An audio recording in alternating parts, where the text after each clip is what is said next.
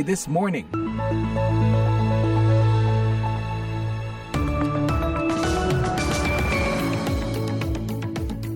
Selamat pagi, selamat datang di VOA This Morning yang disiarkan dari kota Washington DC bersama kami berdua. Saya Rifan Dwi Astono. Dan saya Dania Iman, Dirgahayu Republik Indonesia. Selamat ulang tahun kemerdekaan yang ke-75 ya. Merdeka, ini kata yang selalu terucap nih di peringatan 17 Agustusan ya.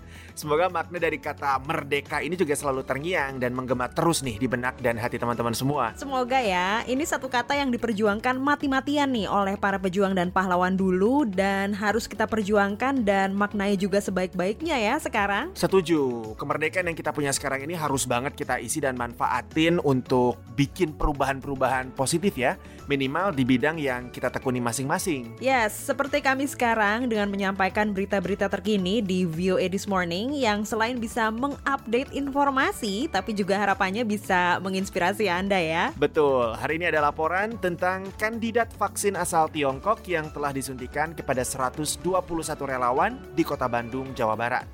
Pokoknya mah dari tante, kebetulan ada puskesmas. Cuman kalau buat uh, pengen ikut itu dari diri sendiri pengen ikut nggak disuruh gitu.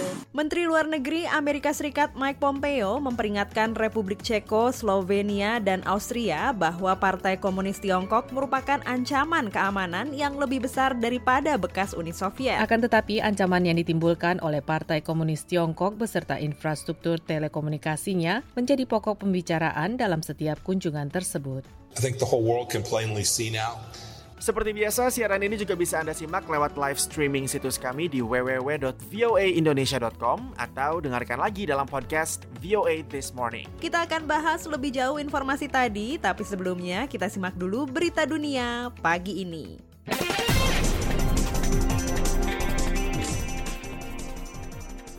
Inilah Warta Dunia, saya Famzreva, VOA Washington. Ribuan demonstran hari Minggu menyerukan perubahan radikal terhadap pemerintah Thailand. Ini merupakan demonstrasi terbaru dalam aksi unjuk rasa yang dilangsungkan mahasiswa dan pelajar hampir setiap hari.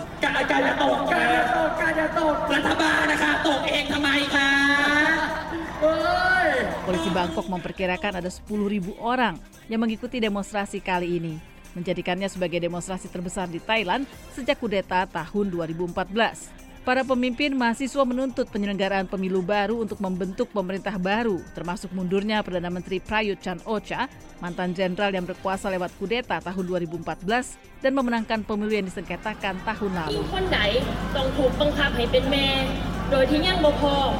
Demonstrasi hari Minggu itu juga menyerukan perubahan dalam kerajaan, subjek yang sangat sensitif di Thailand, karena siapa pun yang mengecam keluarga kerajaan Thailand mungkin menghadapi hukuman penjara sangat lama. Para demonstran juga melambai-lambaikan bendera, spanduk, dan meneriakkan kata-kata hancurlah kediktatoran, hidup demokrasi. Polisi Bangkok mengatakan telah menempatkan 600 petugas untuk mengamati demonstrasi itu. Dan demonstrasi tandingan yang membela kerajaan dihadiri puluhan peserta. Sedikitnya lima orang tewas dan 30 lainnya luka-luka ketika sejumlah militan hari Minggu melancarkan serangan terhadap sebuah hotel di tepi pantai di Mogadishu.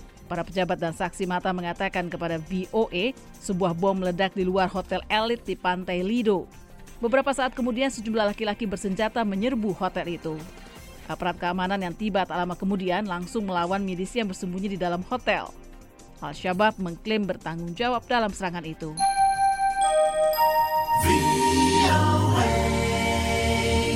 Jalur telepon antara Uni Emirat Arab dan Israel hari Minggu dibuka. Perkembangan yang dipuji Menteri Komunikasi Israel sebagai langkah penting pasca normalisasi hubungan antar kedua negara. Belum jelas benar kapan pemblokiran jalur telepon antara Uni Emirat Arab dan Israel itu dicabut. Tetapi sebelumnya hubungan telepon antar kedua negara tidak pernah dapat dilakukan.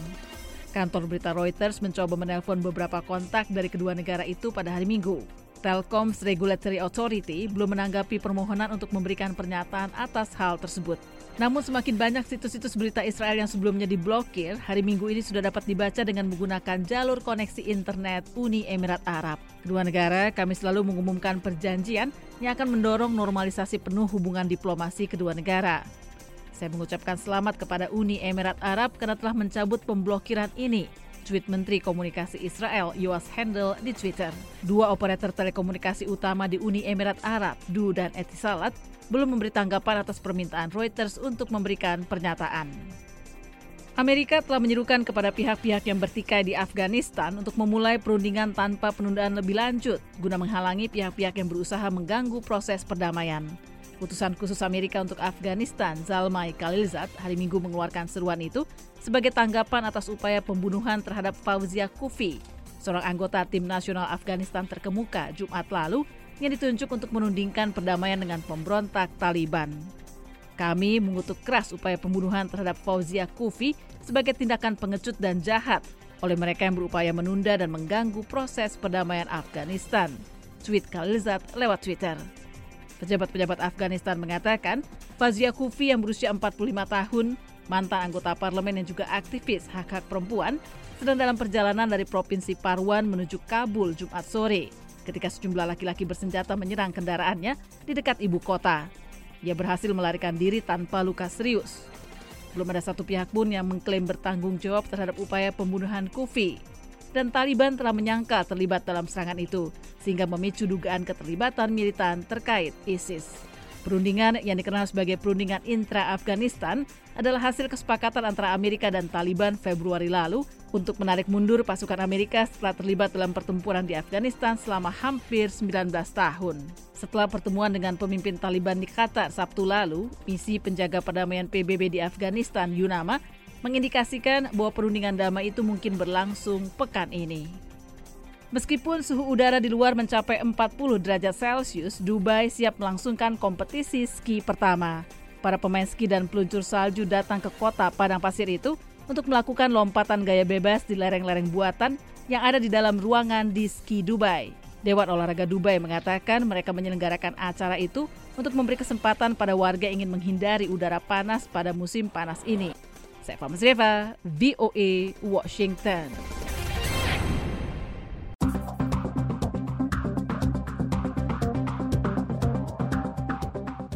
VOA This Morning, kandidat vaksin asal Tiongkok telah disuntikan kepada 121 relawan di kota Bandung, Jawa Barat. Gubernur Jabar Ridwan Kamil yang ikut jadi relawan akan menjalani penyuntikan vaksin pekan depan. Berikut laporannya.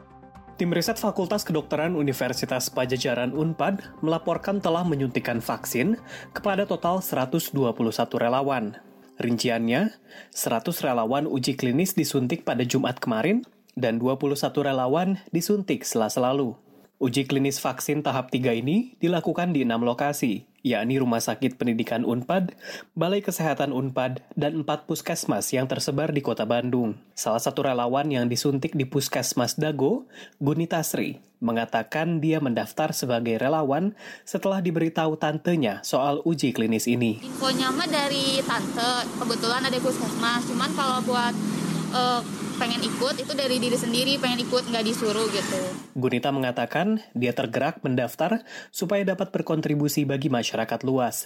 Mahasiswi ini mengatakan memang gemar bergabung sebagai relawan dalam berbagai kegiatan sosial di kota Bandung. Bukan cuma buat uh, beberapa kelompok gitu, tapi kan buat kita semua. Jadi uh, jadi ya pengen aja gitu antusias ikutan ini. Gunita adalah satu dari 1.500-an relawan yang mendaftarkan diri untuk uji klinis tahap 3 vaksin kerjasama FK Unpad dan PT Bio Farma. Tahap 3 uji klinis adalah tahap terakhir sebelum sebuah vaksin bisa diproduksi massal dan digunakan secara darurat.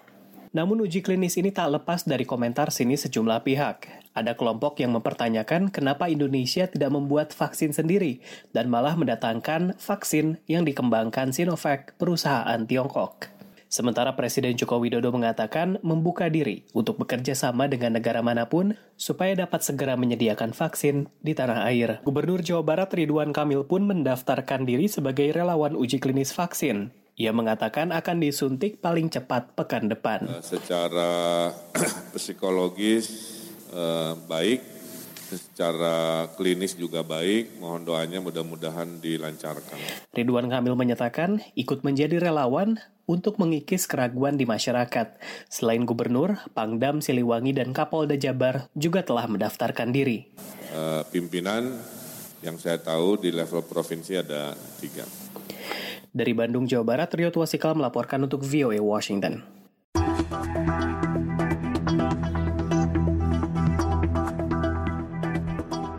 Sabtu lalu, pasukan TNI kembali terlibat dalam operasi Tinombala untuk memburu kelompok teroris Mujahidin Indonesia Timur (MIT) di hutan pegunungan Poso, Sulawesi Tengah. Ada optimisme bahwa TNI dapat segera menangkap seluruh anggota kelompok yang berkekuatan 13 orang itu. Selengkapnya kita simak laporan berikut ini. Satu kompi Batalion Infanteri para Raider 502 Ucwala Yuda Brigade Infanteri Lintas Udara 18 Trisula Kostrat Jawa Timur diterjunkan untuk mengejar kelompok teroris Mujahidin Indonesia Timur atau MIT di Poso, Sulawesi Tengah. Pasukan yang disebut berjumlah 150 prajurit itu tiba di Bandara Mutiara Sis Al Jopri Palu pada Sabtu siang 15 Agustus. Kepala Kepolisian Daerah Sulawesi Tengah Irjen Safrir Nursal mengatakan, pelibatan pasukan TNI itu untuk membantu polisi memburu kelompok MIT yang berkekuatan 13 orang di hutan pegunungan Poso. Ya pokoknya dia dalam rangka memperkuat kekurangan Polri, ya gitulah. Uh, TNI hadir di sini membantu kepolisian dalam rangka menciptakan situasi keamanan supaya wilayah kita Sulawesi Tengah ini menjadi sebuah negeri yang kondusif. Kelompok yang berjumlah 13 orang itu selama ini memanfaatkan hutan pegunungan Poso sebagai basis persembunyian dan pergerakan mereka yang dilakukan secara gerilya. Sangat optimis, sangat optimis. Apa pun kita harus optimis. Kata Kapolda Sulawesi Tengah itu mengungkapkan rasa optimisnya bahwa kelompok MIT dapat segera diburu dan ditangkap. Hal senada disampaikan Rusli Baco Daeng Palabi selaku Wakil Gubernur Sulawesi Tengah masyarakat selama ini kan ada ketakutan takut ke kebun ya kan hmm. takut melakukan hmm. aktivitas dan kehadiran TNI mungkin membuka posko-posko yang ada di sana hmm. mereka semakin leluasa untuk beraktivitas sesuai dengan uh, profesi mereka masing-masing. Kepala Pusat Penelitian Perdamaian dan Pengelolaan Konflik atau P4K Universitas Tadulako Muhammad Marsuke menilai penting agar dalam operasi Tinombala tahap 3 itu TNI Polri benar-benar dapat masuk ke dalam apa yang disebutnya sebagai jantung pertahanan MIT kan begini MIT ini menggunakan sistem gerilya. Maka operasinya juga harus gerilya. Tidak bisa apa menunggu. Menunggu mereka terjebak.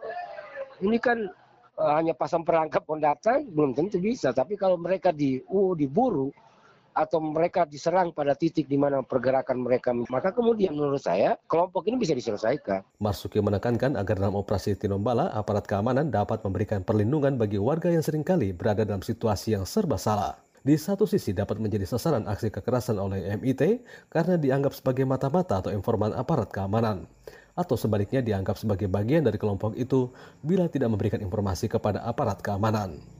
Bupati Poso Darmin Agustinus Sigilipo mengakui mendapat informasi bahwa kelompok MIT biasa turun gunung mencari bahan makanan kepada warga petani yang berkebun di sekitar kaki gunung meskipun menyanggupi permintaan itu tapi semata-mata demi keselamatan mereka. Kejadian beberapa waktu yang lalu kan begitu. Dia minta ke masyarakat. Nah, seolah-olah kesannya masyarakat yang membantu kesannya lah ya, memberikan karena terancam jiwanya. Nah, seolah-olah mendukung padahal tidak. Darmin menambahkan keterlibatan TNI Polri dalam operasi Tinombala tahap 3 tahun 2020 dapat menyelesaikan masalah gangguan keamanan oleh MIT. Dari Palu, Sulawesi Tengah, Yohanes Lita melaporkan untuk VOA, Washington.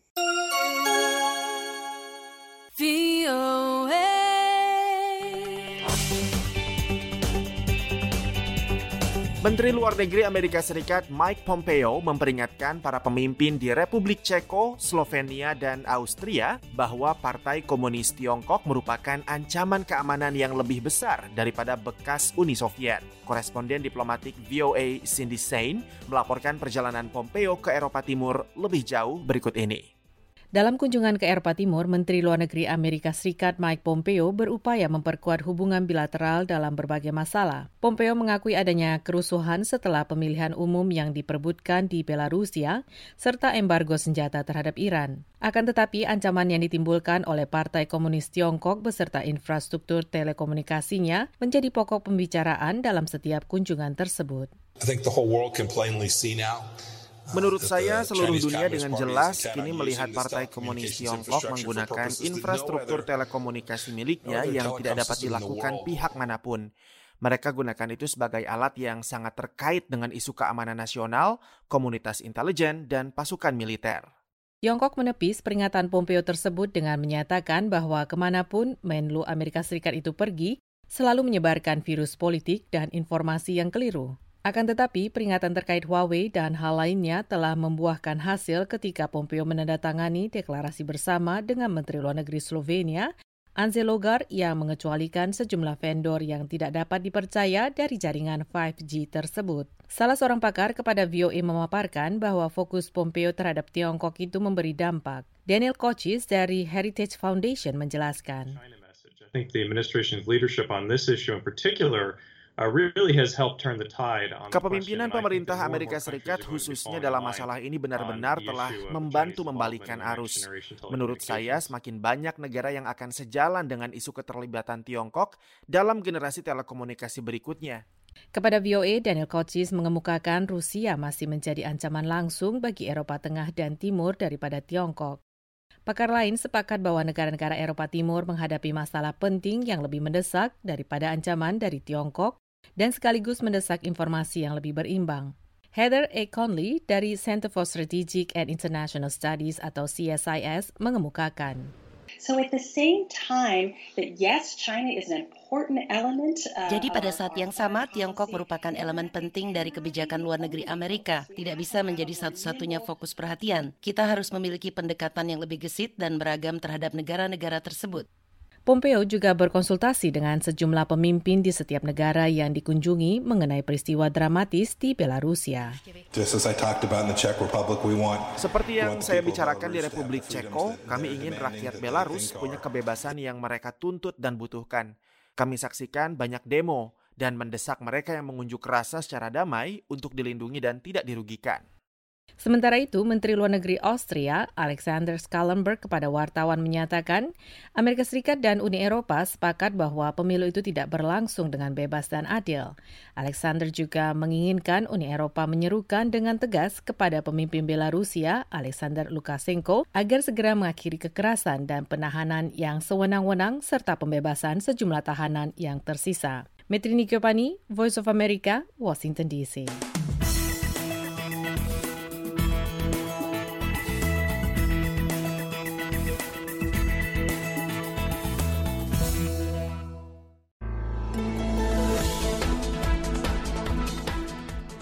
Masih di VOA This Morning, kini kita beralih ke berita ekonomi. Perdana Menteri India Narendra Modi pada hari Sabtu mengatakan negaranya berhasil baik dalam membendung virus corona maupun mengumumkan rencana proyek infrastruktur bernilai 1,46 miliar dolar untuk mendongkrak ekonominya yang melamban. Pelajaran utama yang diraih India dari pandemi ini adalah pentingnya mandiri dalam sektor manufaktur dan mengembangkan mata rantai pasokan untuk bisnis internasional di dalam negeri, kata Modi. Epidemi virus corona merupakan krisis besar, tetapi hal itu tidak bisa menghambat kemajuan ekonomi India. Begitu katanya dalam pidato di Benteng Merah, monumen dari era Mughal abad ke-17 di New Delhi, sehubungan dengan peringatan ke-73 tahun kemerdekaan India dari penjajahan Inggris. Sementara itu, ia juga mengatakan ada tiga vaksin yang berada dalam tahap-tahap pengujian berbeda di India dan produksi massal akan dimulai segera setelah diberi lampu hijau oleh para ilmuwan negara itu.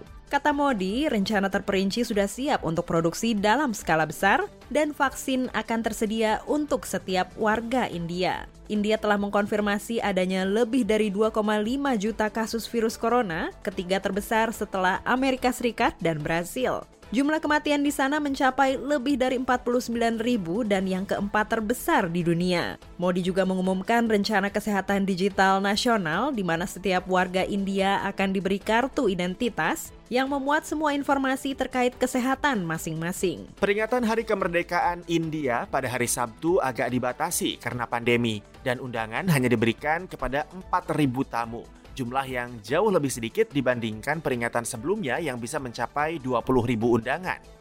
Dana Moneter Internasional atau IMF memproyeksikan penyusutan ekonomi India sebesar 4,5 persen pada 2020, terbesar dalam sejarah. Mengacu kepada ketegangan di perbatasan dengan Tiongkok, Modi mengatakan pasukan India akan membalas secara setimpal di kawasan pegunungan Ladakh di mana ribuan tentara kedua negara berhadap-hadapan sejak Mei. Baik itu terorisme atau ekspansionisme, India akan memerangi tantangan-tantangan itu secara berani, kata Modi saat menyinggung ancaman-ancaman dari Pakistan dan Tiongkok. Modi tidak menyebut Tiongkok secara langsung, tetapi India tengah berusaha memanfaatkan kesempatan ketika negara pesaingnya itu dihadapkan pada kenaikan biaya produksi dan memburuknya hubungan dengan Amerika Serikat dan negara-negara Eropa. India ingin menggantikan peran Tiongkok untuk bisnis-bisnis multinasional. Untuk Jimmy Manan, saya Rifan Dwi Astono dan Ya Iman, VOA.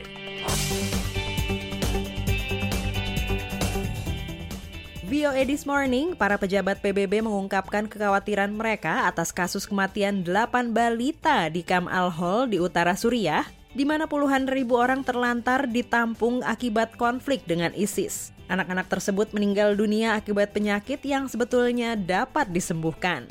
Berikut selengkapnya. Anak-anak itu yang meninggal antara 6 dan 10 Agustus dilaporkan menderita berbagai penyakit yang bisa disembuhkan. Penyebab kematian mencakup komplikasi terkait malnutrisi, dehidrasi akibat diare, gagal jantung, perdarahan internal, dan hipoglikemia. Kepada VOA, juru bicara kantor PBB untuk koordinasi urusan kemanusiaan, Jens Lerka mengatakan kondisi di mana anak-anak itu tinggal berpotensi berbahaya dan tidak bisa diterima. Hampir 40 ribu anak dari lebih 60 negara terus mendekam di Camp Al-Hol. Mereka tidak memiliki akses ke layanan dasar dan harus menghadapi panas terik musim panas dan trauma kekerasan dan pengungsian. Camp Al-Hol yang dikelola pasukan demokratik Suriah yang didukung Amerika menampung sekitar 74 ribu perempuan dan anak-anak yang mengungsi akibat pertempuran dengan militan ISIS. Sebagian besar dari mereka berasal dari Suriah dan Irak, tetapi lebih dari 7 ribu dilaporkan dari negara-negara asing. Pemerintah asing itu enggan menarik pulang warganya dengan alasan mereka telah diradikalisasi ISIS dan menimbulkan potensi ancaman bagi negara asal mereka. Lerka mengatakan PBB terus memberikan berbagai bantuan penting seperti tempat tinggal, makanan, kebersihan, nutrisi, dan perlindungan. Tetapi dia mencatat dalam beberapa bulan ini, akses ke layanan dasar termasuk pasokan air yang teratur dan perawatan kesehatan darurat kurang karena berbagai alasan, antara lain gangguan pasokan air pada bendungan Aluk dan langkah-langkah pencegahan COVID-19. Kematian tragis itu terjadi pada saat layanan kesehatan di camp tersebut berada di bawah tekanan yang meningkat akibat pandemi COVID-19. Sejak awal Agustus, lima petugas kesehatan di camp Al-Hol telah dinyatakan positif COVID-19, sehingga satu rumah sakit lapangan ditutup sementara. Akibat penutupan itu, timbul masalah lain di tengah semakin kurangnya alat pelindung diri. Di Suriah terdapat lebih dari 1.330 penderita virus corona, termasuk 58 kematian. Lerka mengatakan, langkah-langkah harus diperkuat untuk menjaga dan melindungi petugas kesehatan dari penyakit mematikan itu. Sementara virus tersebut terus menyebar dengan cepat ke seluruh negara itu. Karina Amkas, VOA, Washington.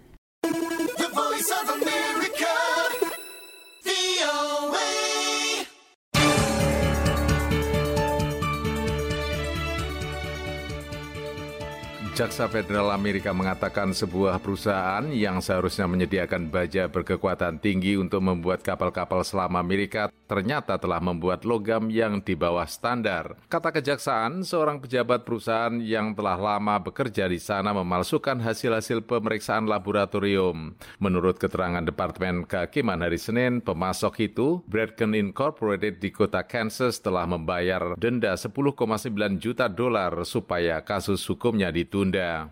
Perusahaan itu membuat lempeng-lempeng baja di pabriknya di Tacoma, negara bagian Washington untuk dijadikan lambung kapal selam, kata jaksa yang dikutip kantor berita Associated Press. Perusahaan Bradken menemukan penipuan itu tahun 2017 tapi tidak menjelaskan seluruh hal yang bersangkutan kepada Angkatan Laut Amerika. Direktur bagian metalurgi perusahaan Bradken ternyata telah memalsukan hasil-hasil pengetesan kekuatan baja buatan pabriknya supaya menunjukkan lempeng-lempeng baja yang diproduksinya cukup kuat untuk memenuhi kebutuhan pembuatan kapal selam. Perusahaan semula mengungkapkan perbedaan hasil pemeriksaan laboratorium itu bukan karena adanya penipuan. Akibatnya, Angkatan Laut tidak mengadakan penyelidikan lebih jauh tentang masalah itu dan tidak mengambil langkah-langkah untuk mengurangi risiko bagi para pelautnya, kata pihak kejaksaan kontraktor pemerintah tidak boleh membiarkan adanya penipuan dalam organisasi mereka dan harus memberitahukannya segera kepada pemerintah, tambah jaksa Brian Moran. Dokumen pengadilan tidak menunjukkan adanya kegagalan atau kerusakan kapal selam yang diakibatkan oleh baja yang diproduksi tidak semestinya itu. Tapi menurut kejaksaan, Angkatan Laut harus membayar ongkos pemeliharaan yang lebih tinggi supaya kapal-kapal selam itu bisa terus beroperasi. Direktur bagian metalurgi perusahaan Bradken, Elaine Thomas, dituduh melakukan penipuan besar terhadap pemerintah Amerika. Thomas yang telah bekerja di perusahaan itu selama 40 tahun akan dihadapkan ke pengadilan federal tanggal 30 Juni. Kalau perusahaan Bradken memenuhi semua persyaratan yang disebutkan dalam perjanjian penundaan penuntutan, pemerintah Amerika akan mencabut tuduhan penipuan yang dikenakan atasnya setelah tiga tahun, kata perjanjian itu. Untuk Isa Ismail, saya Leonard Triana, VOA, Washington, D.C.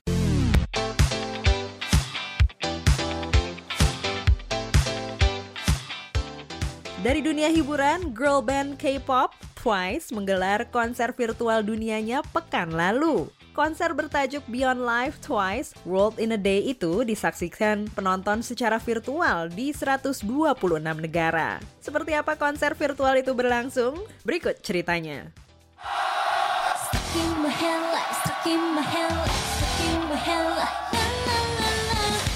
Konser virtual berskala besar yang digelar oleh grup musik K-pop Twice membuat para penggemar mereka terpaku pada layar masing-masing hari Minggu 8 Agustus lalu.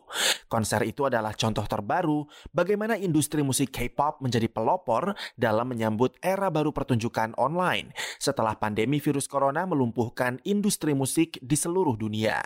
Girl band terkenal yang beranggotakan 9 personel perempuan itu, menurut agensi mereka JYP Entertainment, tampil di hadapan penonton dari 126 negara dalam konser bertajuk Beyond Life Twice World in a Day. Mereka menyanyikan sederet lagu andalan, termasuk hits More and More dan Yes or Yes, diiringi sorakan para penggemar yang hadir dalam wujud virtual pada layar raksasa di sekeliling panggung.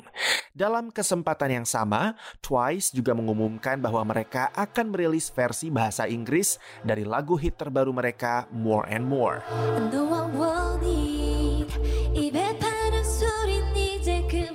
Konser dengan tema tur dunia itu digelar setelah konser-konser fisik Twice di seluruh dunia dibatalkan akibat pandemi virus corona.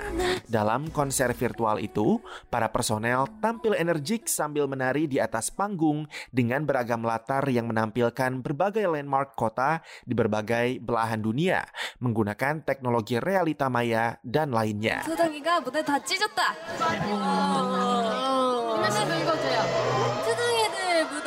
Konser itu disiarkan secara langsung melalui V-Live, layanan siaran langsung Korea Selatan yang pertama kali diluncurkan bulan April lalu.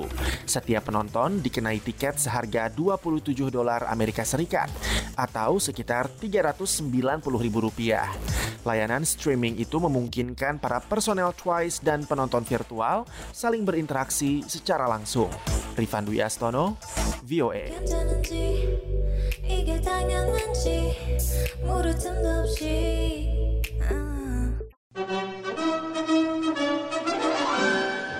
Sudah 75 tahun Indonesia merdeka. Semoga semangat kemerdekaan ini terus memberi semangat perjuangan. Perjuangan menuju masa depan yang cerah bagi seluruh warga Indonesia di mana pun mereka berada. Saya Ade Astuti, Kepala Siaran Bahasa Indonesia Voice of America di Washington bersama seluruh staf di Amerika dan Indonesia mengucapkan Dirgahayu Republik Indonesia. Merdeka!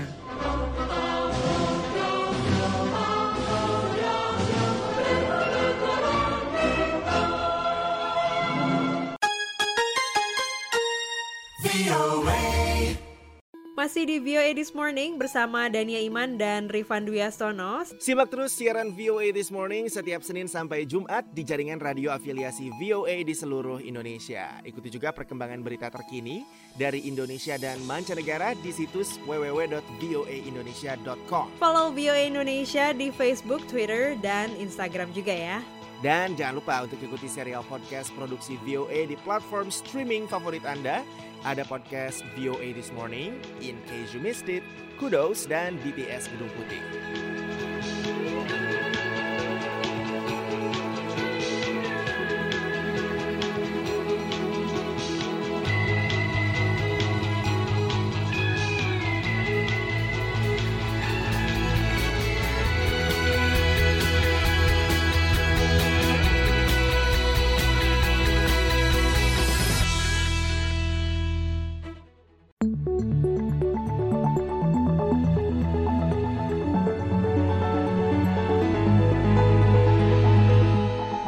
VOA This Morning.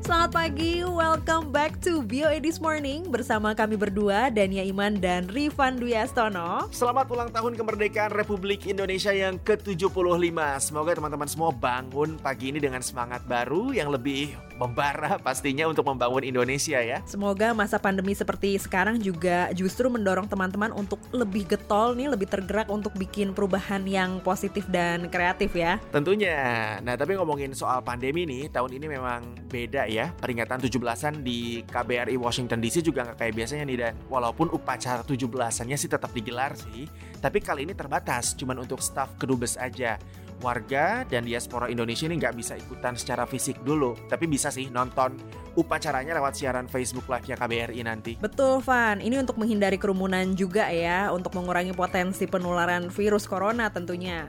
Nah, bazar 17-an juga nggak digelar nih tahun ini, padahal biasanya kan ada lomba-lomba ya, dan jadi surga kuliner masakan Indonesia nih, dari sate padang sampai es teler, ada semua di situ. Ya, walaupun sedih ya karena kemeriahannya ditunda, tapi aku paham banget sih. Ini masa prihatin dan memang menuntut kita untuk lebih lapang dada dan jadi pribadi yang lebih besar juga kan? Benar, seenggaknya kemeriahan itu bisa tersalurkan sebagiannya lewat peluncuran uang rupiah baru nih ya.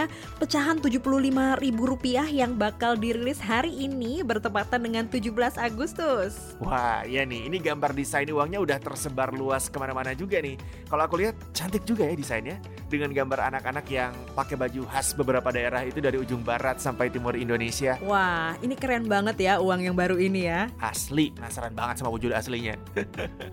Tapi ngomong-ngomong, masih dalam semangat kemerdekaan juga nih. Hari ini VOA This Morning juga sudah menyiapkan sederet berita hangat dan inspiratif untuk Anda. Di antaranya tentang sosok Ali Sastro Amijoyo yang sedang diusulkan untuk menjadi pahlawan nasional. Yes, yang mengusulkan ini ada beberapa pihak ya, dari komunitas sejarah, ormas, wartawan, sampai peneliti.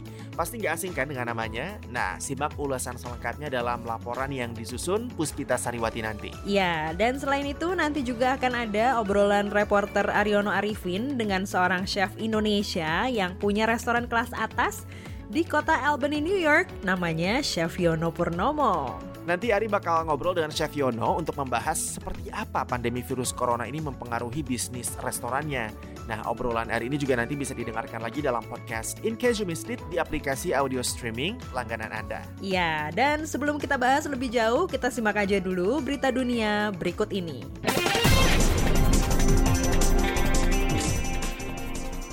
Inilah Warta Dunia, saya Famzreva, VOA Washington. Gedung Putih hari Minggu sepakat bahwa Senator California Kamala Harris memenuhi syarat untuk menjadi wakil presiden dari Partai Demokrat. Mengakhiri sejumlah pernyataan yang digaungkan oleh Presiden Donald Trump bahwa Kamala tidak memenuhi syarat untuk menjadi wakil presiden jika terpilih dalam pemilu presiden November nanti, karena ia lahir di Amerika dari keluarga imigran. Kamala Harris yang berusia 55 tahun dan minggu lalu dipilih mantan wakil presiden Joe Biden untuk mendampinginya dalam pemilu presiden 3 November nanti, dilahirkan pada tahun 1964 di kota Oakland, California. Ibunya adalah seorang perempuan India yang bermigrasi ke Amerika untuk berkuliah, sementara ayahnya adalah seorang laki-laki Jamaika. Pencalonan ini membuatnya menjadi perempuan kulit hitam pertama yang mendapatkan dukungan sebuah partai utama dalam pemilu presiden Amerika. Berdasarkan konstitusi Amerika, ia adalah warga Amerika karena dilahirkan di negara ini. Menurut pendapat saya, kasus ini sudah selesai, ujar penasihat tim kampanye Trump Jason Miller dalam wawancara di program This Week yang diudarakan stasiun televisi ABC. The president said that he doesn't. It's not something that pursuing, not something that we're interested in, and in our opinion, it is case closed. Sebelumnya, Kepala Staf Gedung Putih Mark Meadows mengatakan pada CNN, Trump menerima bahwa Harris memenuhi syarat untuk menjadi wakil presiden jika kelak Biden dan Harris memenangkan pemilu presiden. Meadows mengatakan ia lebih prihatin tentang pandangan politik Harris yang ke arah kiri tengah yang ditentang oleh Trump dan Partai Republik. Penasehat hukum senior tim kampanye Trump, Jenna Ellis, minggu lalu menyampaikan konspirasi teori bahwa Harris tidak memenuhi syarat untuk menjadi wakil presiden karena status imigrasi kedua orang tuanya pada saat kelahirannya. Tetapi Jason Miller mengatakan Ellis tidak berbicara atas nama tim kampanye, tapi atas namanya sendiri. Tim kampanye Biden mengecam klaim bahwa Harris tidak memenuhi syarat itu sebagai hal yang menjijikkan. Miller dan Meadows sama-sama mengesampingkan pertanyaan tentang kelayakan Harris itu dalam wawancara hari Minggu. Sehari sebelum pembukaan konvensi nasional Partai Demokrat hari Senin, yang akan secara resmi mencalonkan Joe Biden dan Kamala Harris sebagai calon presiden dan calon wakil presiden untuk melawan Donald Trump dan Mike Pence.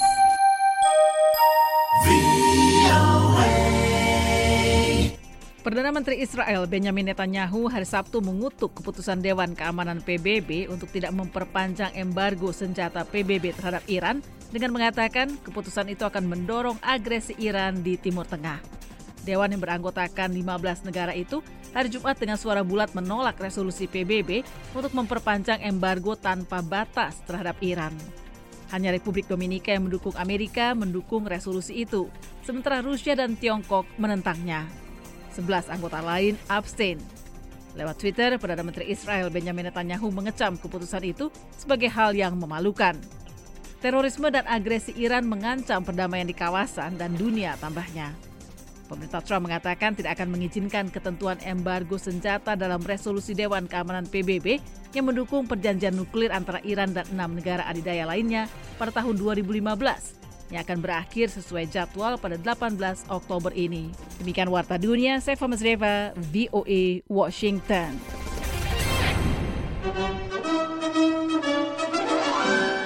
Sudah 75 tahun Indonesia merdeka. Semoga semangat kemerdekaan ini terus memberi semangat perjuangan. Perjuangan menuju masa depan yang cerah bagi seluruh warga Indonesia di mana pun mereka berada. Saya Ade Astuti, Kepala Siaran Bahasa Indonesia Voice of America di Washington bersama seluruh staf di Amerika dan Indonesia mengucapkan Dirgahayu Republik Indonesia. Merdeka!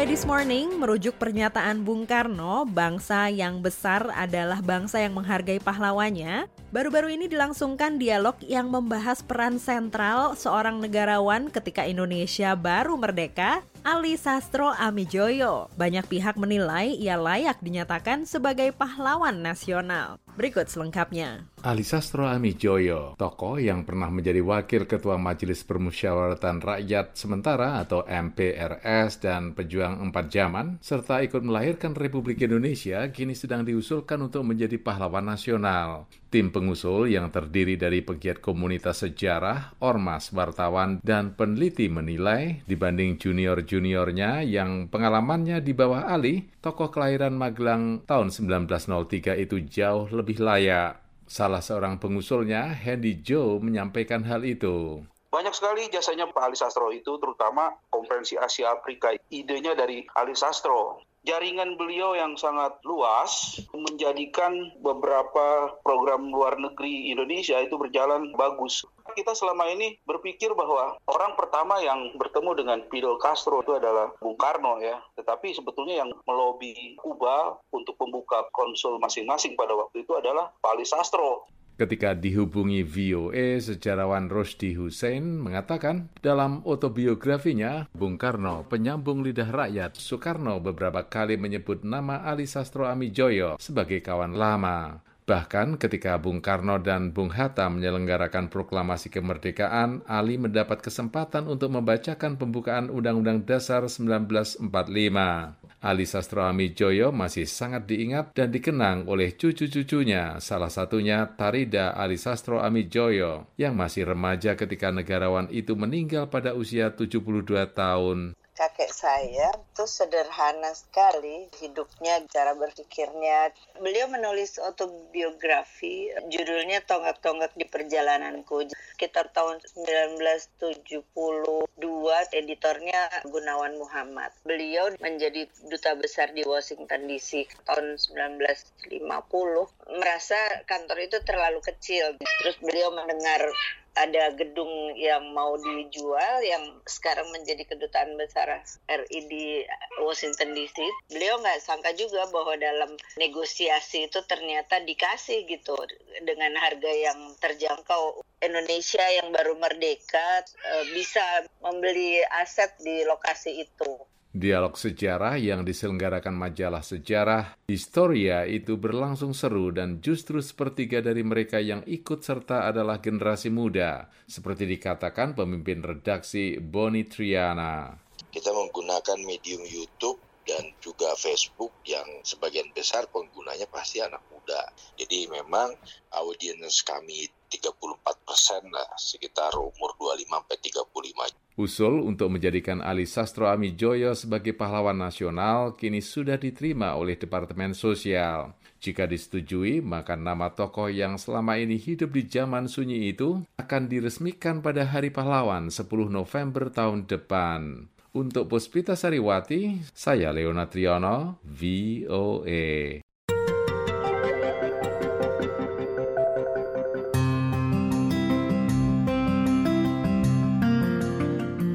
Inilah VOA Indonesia langsung dari Washington DC.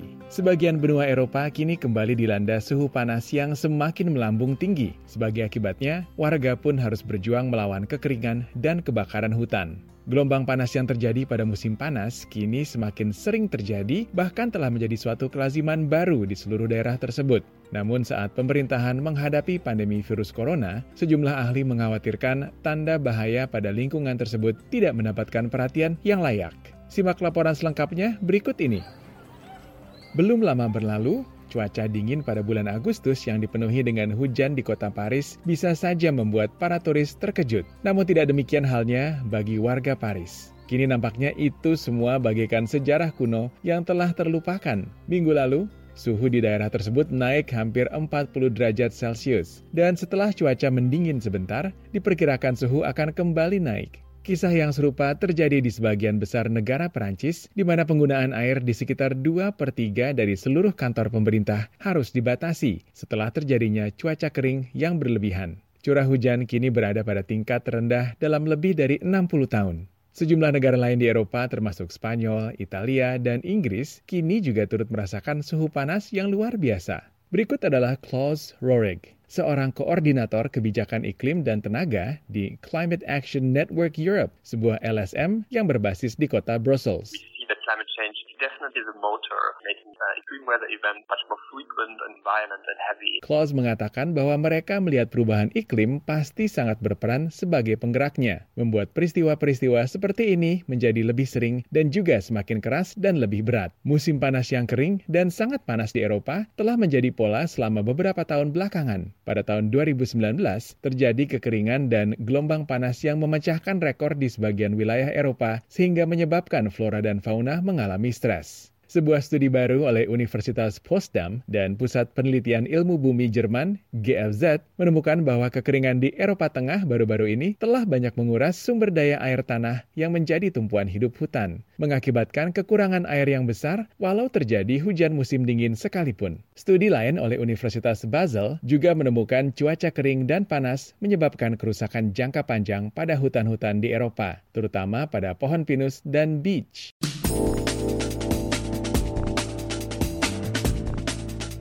Dua anak laki-laki berusia 6 tahun dari London menggalang dana hampir 40 ribu pound sterling untuk Yaman dengan menjual es limun.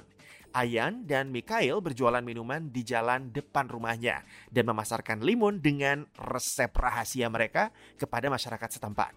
Limun adalah minuman yang sangat cocok menemani hari-hari di musim panas. Ayah Anda Mikel yang berusia enam tahun mengandalkan jualan es limun tersebut untuk menggalang dana. Kedua anak laki-laki itu menjual minuman itu di depan rumah mereka di London Timur untuk membantu anak-anak yang tinggal di Yaman. Negara yang sedang dalam krisis itu dilanda perang saudara dan menyebabkan 80 persen populasinya, termasuk 12 juta anak-anak membutuhkan bantuan kemanusiaan menurut dana anak-anak PBB UNICEF. Ayaan mengemukakan alasan membantu anak-anak di Yaman tersebut.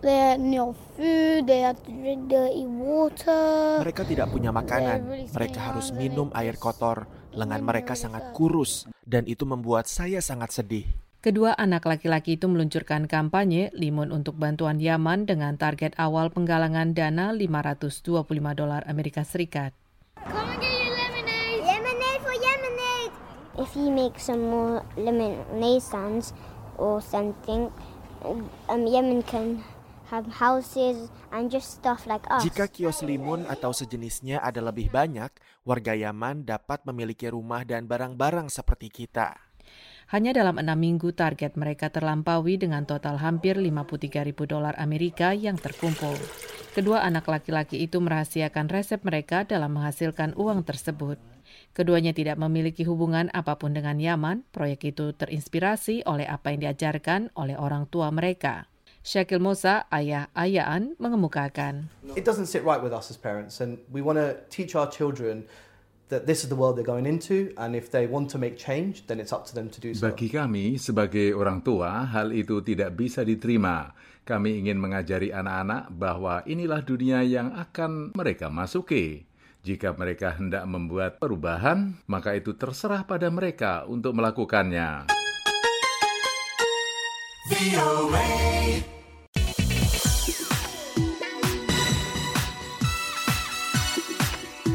In case you missed it.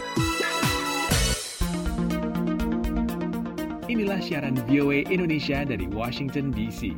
Usaha restoran merupakan bagian dari sektor pariwisata yang terkena pukulan akibat pandemi COVID-19 di seluruh dunia. And in case you missed it, sejumlah diaspora Indonesia pemilik usaha restoran di Amerika terpaksa harus menyesuaikan usaha mereka di tengah pandemi. Pada kesempatan ini saya akan menemui Chef Yono Purnomo, pemilik sekaligus Executive Chef Yonos, sebuah restoran di kota Albany, ibu kota negara bagian New York, untuk mendengar kisah pengalamannya. Halo Chef Yono, gimana kabarnya? Kabar baik Pak Aris, selamat berjumpa lagi. Iya senang di sekali. VOA.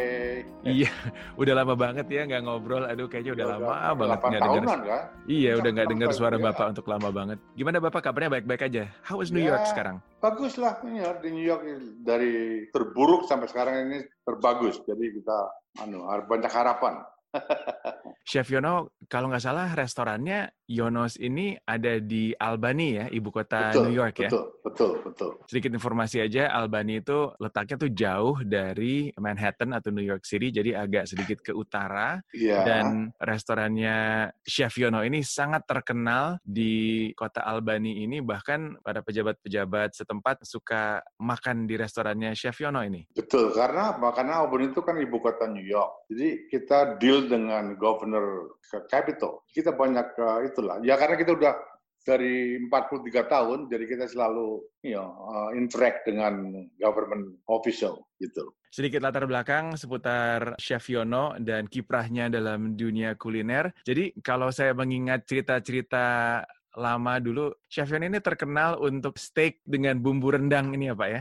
Ya dulu dia benar. Nah sekarang ini kita akan memperkenalkan budaya kita dan masakan kita. Sekarang ini restoran kita tuh boleh dikatakan setengah fusion, kontinental, setengah Indonesia. Jadi ya kita banyak yang traditional like rendang. Nah kita twist gitu nanti karena kata rendang itu siapa yang mau bisa bikin rendang selama 6-8 jam kan? Nah kita kita change the method of cooking, tapi bumbunya sama, yang sama. Nah presentasi yang beda gitu. Jadi more upscale gitu. Seperti seperti umpamanya kita begini ada punya ada babi guleng. Nah kita kan caranya beda. Seperti opor opor bebek. Kita juga beda. Karena orang Amerika itu nggak senang dark breast tuh well done. Kita pakai medium rare. Nah sausnya itu yang kita pakai 100% opor dengan ditambahin angsa hati angsa gitu. Jadi Waduh. more can twist gitu. Pertama kali Bapak mendirikan restoran ini udah kebaca belum? Wah, saya ingin menyajikan masakan Indonesia atau saya ingin menyajikan masakan apa gitu, Pak? Itu pasti karena saya kan sebagai ya orang saya gitu. Emang, emang saya tuh ingin keluar negeri itu untuk mem memajukan kebudayaan dan kuliner apa di Amerika ini ya sebenarnya karena kita tinggal di sini ya untuk supaya mereka itu kenal di mana sih Indonesia apa sih kita yang punya gitu nah terutama ya kuliner yang yang saya bisa dapatkan. Jadi sekaligus mempromosikan budaya Ibu Pertiwi juga ya Pak ya? Ya kuliner. itu itu kan harus loh. Ya kan harus. Kita kan putra putra bangsa yang di, di luar negeri itu kita harusnya semua harus memberikan contribute. Kalau situnya tanya politik ya politik. Situ dia dagang dagang. Contohnya kuliner ya kuliner. Kalau kita semua begitu kan kita lebih lebih ter, apa, ternama Indonesia tuh sekarang sampai sekarang aja di mana sih Indonesia? Banyak kan kepada kita negara yang keempat terbesar di dunia. Masih banyak orang yang nggak tahu di mana Indonesia. Oh, Indonesia itu sebesar gitu. Dia taunya Bali. kan gitu. Nah, memasuki pandemi COVID-19 ini, Bapak, bagaimana Bapak menyesuaikan usaha restoran Yonos ini sekarang di zaman pandemi saat ini, Pak? Nah, kan gini, waktu kita dari Governor New York State memerintahkan kita harus tutup tanggal 16 Maret itu, ya kita harus tutup karena kita kan pandemic. Nah, kemudian saya bilang, kita mau jadi apa nih? Kita mau nggak bisa to go karena fine dining kan untuk to go nggak nggak lucu gitu. Nah akhirnya apa? Kita bikin kitchen kita kita buka untuk charity namanya Fit Albany instead Fit America we got Fit Albany. Karena kita barang-barang masih banyak waktu itu. Jadi kita masak semua kita kerjasama dengan teman-teman restoran untuk memberi makan orang-orang yang nggak mampu dan tertentu di daerah sini. Akhirnya begitu populer media uh, melihat. Akhirnya dari mayor datang untuk membantu. Gimana caranya saya bisa membantu Nah, sekarang ini ya mereka memberikan uang dana segala macam. Nah, baru kita bentuk waktu itu jadinya seba- sebagai uh, corporation Fit Albany dan dan mempunyai uh, itu 510C. Jadi mereka itu bisa memberikan dana, dapat mendapatkan juga uh, kredit apa uh, income tax gitu loh nantinya. Jadi kita sekarang itu kita udah jadi lebih besar lagi. Nah, setiap hari itu hari Senin, dan Jumat itu kita bisa sampai 1.500 portion tiap harinya, Pak. Wow. Ya, kita, you know, the hospital, you know, ya, pokoknya semua orang yang membutuhkan. Nah, kita juga di restoran itu kita di set curb, kita ada meja lah. Orang-orang siapa aja bisa datang ngambil antara jam setengah lima, eh, setengah enam sampai setengah tujuh, cuma satu jam. Luar biasa sekali nih ceritanya. Jadi Bapak untuk apa menyesuaikan dengan pandemi ini, Bapak bergerak mulai dari uh, bisnis restoran komersil yang for profit, kemudian mengubahnya menjadi non profit, Non-profit. alias charity Selama itu. Atau badan amal untuk Feed Albany ini dan akhirnya Bapak berhasil mendapatkan bantuan dana ini Wah dari banyak ini banget ya. sumbangan oh, sebanyak sekali. Jadi makanya itu terlalu kebanyakan uang jadi mau dia diapain loh. Terus kita ngomong dengan lawyer kita, well you have to find the I mean the charity thing and then ya itu namanya fund apa Fit Albany karena semua itu semua trial segala macam. Jadi kita tuh nggak ada neko-nekonya gitu. I see. Nah akhirnya orang-orang tuh jadi lebih ini satu ingin menyumbang. Gimana caranya? Udah mereka kasih cek dari bank dari wah pokoknya unbelievable. Itulah orang-orang orang-orang apa nih? When you need something, somebody stood up, stand up. Transformasinya luar biasa nih. Saya kagum sekali mendengarnya nih, Pak. Nah, ngomong-ngomong nih sekarang setelah Bapak mengubah dari profit ke non-profit, kemudian bergerak sebagai badan amal untuk memberi makanan kepada kota Albany ini alias Feed Albany ini, Yonos Restaurant ini selagi dijalani Bapak, apa yang menjadi tantangan terbesar untuk menjalani usaha bisnis fine dining di masa pandemi ini, Bapak? Ya karena kan apalagi sekarang ini kan. Nah sekarang kita, kita buka lagi nih, baru Yoner kita buka lagi. Nah kita buka cuma 50 persen. Untungnya masih 5 persen. Jadi kita masih ada waktu untuk charity dan untuk profit gitu. Nah tapi kita berbeda. Yang untuk charity itu saya bilang kamu datang pagi sampai jam 2 kamu kerjakan tuh. Nah jam 2 kita baru kru Yono kru untuk memacu bisnis uh, DP dan Yonos gitu. Jadi kita bisa dua-duanya bisa saya ikut. Sekarang ini ya karena Kak Bener ya kita gimana caranya karena orang semua tuh masih belum convince ya untuk satu bisa keluar aman gitu loh. Gimana caranya? Nah ya kita show them how clean we are, sanitation this, uh, pakai masker, long distance, segala macam lah. Tapi kan juga tergantung tamunya kan.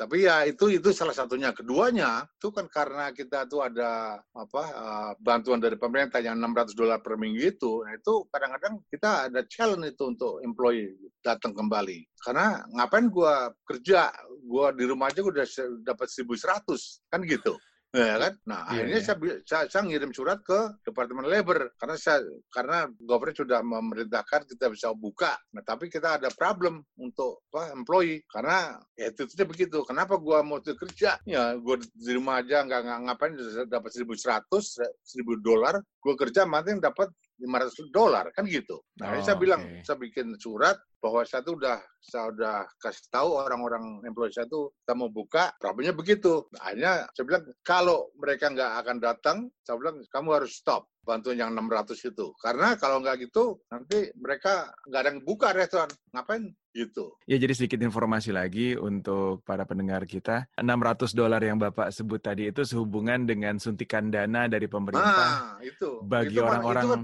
yang tidak memiliki pekerjaan. Oh, jadi mereka merasa lebih beruntung untuk tidak kerja dibanding... Itu kan stupidity. Iya. Itu kan laziness. Itu kan padahal itu bonus tuh. Iya. Juga kamu harus berterima kasih gitu. Nah ini itu masalahnya.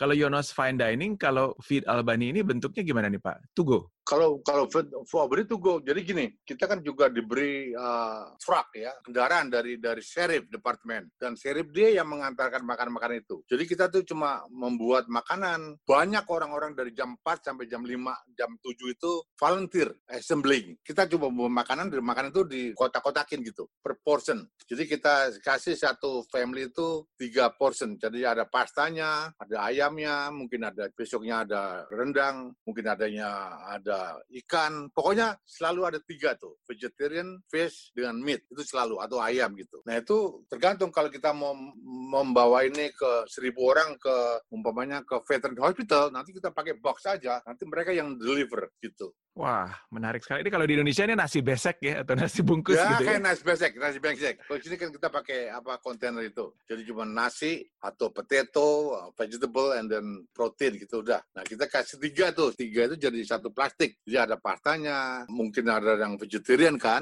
hmm. ada yang nah, menu itu kita tergantung. Pokoknya selalu tuh pasti ada vegetarian, pasti ada chicken, fish, meatloaf, atau beef segala itu ya kita rute aja gitu. Sekarang ini kita harus convince lah ke publik supaya siapa tuh kita. Kita tuh udah menyediakan tempat yang layak dengan distance jarak, meja-meja itu, sanitation, segala macam, face mask for semua employee. Pokoknya kita jalankan apa yang kita dapat dari uh, CDC, dari New York State uh, Department of Health, dan semacam-macam. Nah, itu kan masih tergantung kepada masing-masing kan. Wah, ada juga, ah, saya mau ikut lah. Saya udah terbengkalani di rumah selama empat bulan. Tapi kebanyakan ya, karena kita kita punya loyalty customer, mm -hmm. ya untung aja mereka tuh ya datang ya selama ini gitu loh. Menyumbang artinya menyupport tapi sementara dari pihak restoran Bapak sendiri sudah ada usaha untuk meyakinkan para pelanggan bahwa eh, restoran Bapak senantiasa menjalani protokol-protokol kebersihan dan kesehatan ya Pak ya? Ya itu harus kan. Dan itu dengan karena kan juga TV-TV itu banyak datang ke tempat kita dari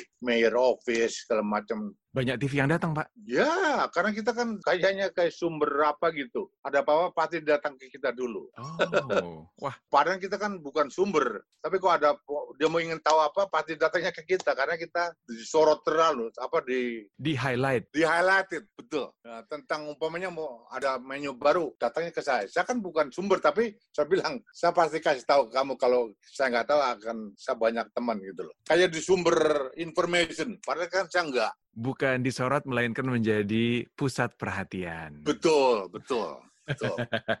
Jadi ya agak bangga juga sih kan begitu. Wah itu Jadi, sih bukan oh, agak bangga aja Pak, pasti bangga banget lah Pak. Ngomong-ngomong nih kalau misalnya sekarang Bapak Chef Yono sendiri melihat ke depan, apa harapan Chef Yono untuk usaha restoran fine dining ini Bapak? Ya kalau sekarang saya pikir ya just just pray ya. Tapi kita harus positif ya. Karena apa? Karena ini ini kan usaha-usaha usaha kita dan our life ya. Jadi kita harus berusaha dan berdoa supaya vaksin itu didapatkan secepat mungkin untuk konfinnya itu kan gitu. Tapi saya rasa ya ya kita harus gimana ya? Karena kita bukan sendirian. You know, we all this together. Karena kita belum pernah, semuanya orang itu belum pernah menjalankan pandemi seperti ini, gitu kan. Jadi kita ya wait and see dan you know, day by day. Kalau untuk saya gitu. Sementara itu kalau misalnya Bapak sendiri, uh, bagi sesama pemilik usaha restoran atau usaha kuliner di seluruh dunia, bukan cuma di Amerika dan di Indonesia aja ya, apakah Bapak punya ada tips-tips yang uh, mau Bapak bagi? Oh saya sih begini, apa saran saya ini untuk untuk saya sendiri ya, saya nggak tahu kalau untuk orang lain. Ya kita harus pertama meyakinkan produk kita itu bisa diterima dengan masyarakat. Mungkin dari kebersihannya, kualitasnya, dan macam-macam. Kedua juga kita harus uh, networking, Pak. To me, uh, networking is one the best thing untuk meyakinkan mereka. Karena kalau kita nggak punya teman yang apa yang yakin mereka akan nggak akan datang. Atau dia tuh nggak akan support kita. Sharing lah istilahnya sharing. Karena sharing itu untuk saya selama selama hidup itu kita kalau nggak sharing ya apa gunanya? Ngomong-ngomong sharing terima kasih banget bapak untuk pengalaman dan juga sharing ceritanya seputar uh, restoran bapak. Thank you so much anda masih bersama kami berdua, Dania Iman dan Rifan Dwi Astono dalam VOA This Morning. Siaran kali ini diproduksi oleh Erna Isa Ismail, Jimmy Manan, dan Puspita Sariwati.